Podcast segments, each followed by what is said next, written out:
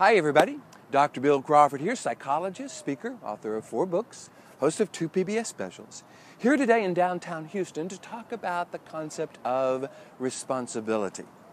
This subject came up the other day with, uh, in a conversation with my youngest son, Nick, who's about to graduate from high school. And I was kind of mentioning, you know, I kind of see sometimes how you tend to abdicate responsibility for any problem in the past. He was quick to point out that no, Dad, you're missing it. He, that he loves humor, that he was mostly kidding, and that I really couldn't tell. Hey, he's the expert on what he's thinking and feeling, so I'm willing to give him that. But even in bringing up, I wasn't trying to make him feel bad about the past. For those of you who follow my life from the top of the mind philosophy, you know that I don't believe that feeling bad helps us do good. It actually traps us in this lower 20% of the brain. So when I'm talking about taking responsibility, I'm not talking about feeling bad about a mistake. I'm also not talking about blaming others, however, because I believe that when we blame others, we give up our ability to respond in the future, that not taking responsibility for past decisions limits our ability to respond in the future.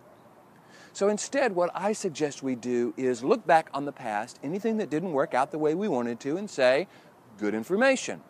Knowing what I know now, how would I do that differently in the future?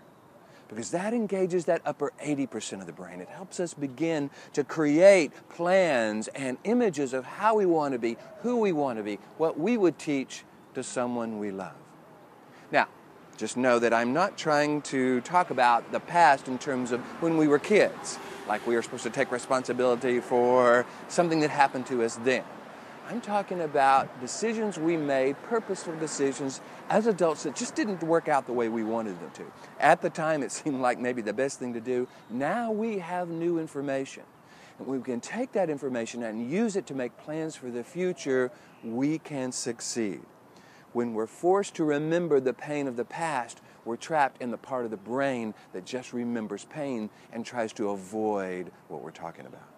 And by the way, the reason I'm among these uh, chess pieces here is because I believe chess is a wonderful example of how we do this. When we make a move in chess that doesn't work out, we don't go, it's your fault. we go, okay, good information. We file that away. And that's why when we play chess, or pretty much any game, we get better and better and better because we take that good information into the future. I'm encouraging us to do that in life. Take responsibility so that you can have the ability to respond.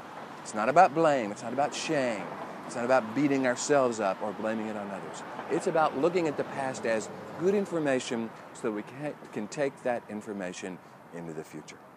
I hope you found this valuable. Try to keep these videos short. Here's to you bringing more clarity, confidence, creativity to everything you do, and I look forward to seeing you in the next video.